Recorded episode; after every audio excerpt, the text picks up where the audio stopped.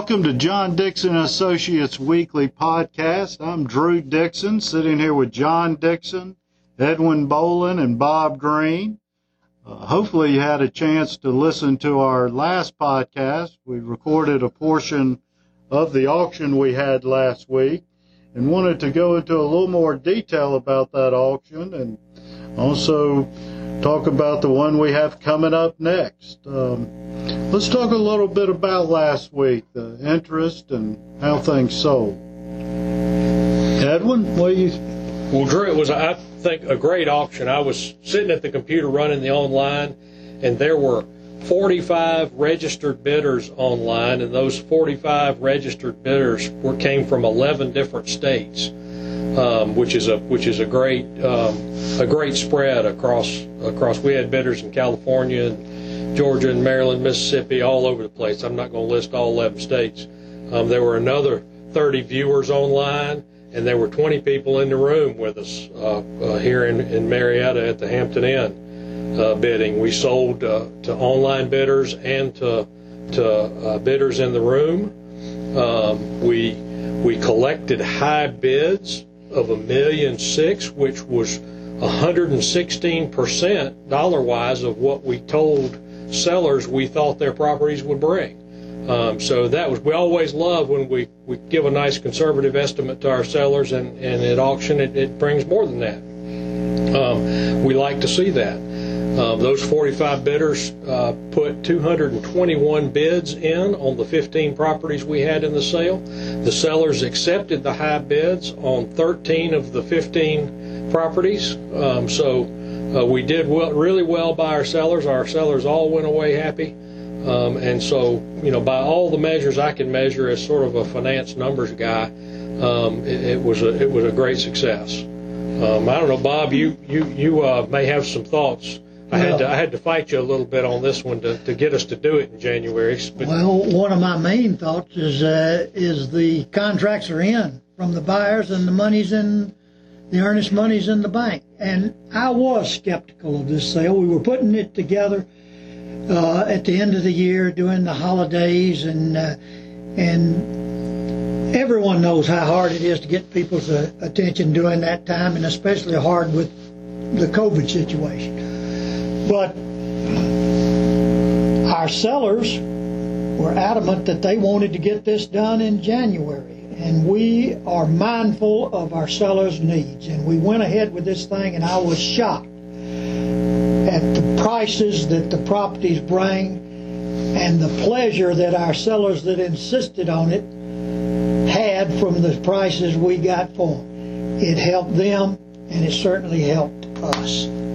So I want to thank you, and we look forward to doing a bigger and better sale in March. Well, I think there was a lot of bidding excitement in the room. We were past the election results and all that. Sort of, I think people were ready to move their assets, and bidders were ready to get into something new. So. And I believe that a lot of them see the writing on the wall with this market as it is, with the banks not having anything for sale, um, it is a seller's market right now, and they want to get their stuff sold before this thing turns around. It's a great opportunity for them, uh, rather than wait till the market is turned to go ahead and sell it. That's why we're putting on another one uh, here, uh, hopefully next into next month, uh, just to beat the market. So, you know, I I strongly recommend if you want to take advantage of this seller's market, contact us. Uh, we sure can put it in before it changes. John? Drew, we could see in the next, well, in the third quarter, I'm guessing the third quarter, we could see banks flooding the market with properties. And then it's going to be, you have more competition. And uh, when the banks flood the market with properties, you know, the uh, things go down. That's price right. goes down. That's right, because they're just looking to get it off their books. It'll turn to a buyer's market mighty quick um, once they fill up their books with foreclosures.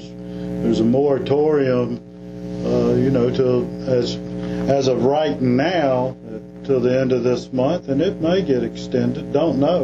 On residential property, that's right. That's right. Um, so now's the time to get. If you're looking to move some property, now's the time to do it. Uh, don't try to wait to the last minute, get it uh, done before the market changes, because it could change all of a sudden. Right now is a great time to sell your properties and auction.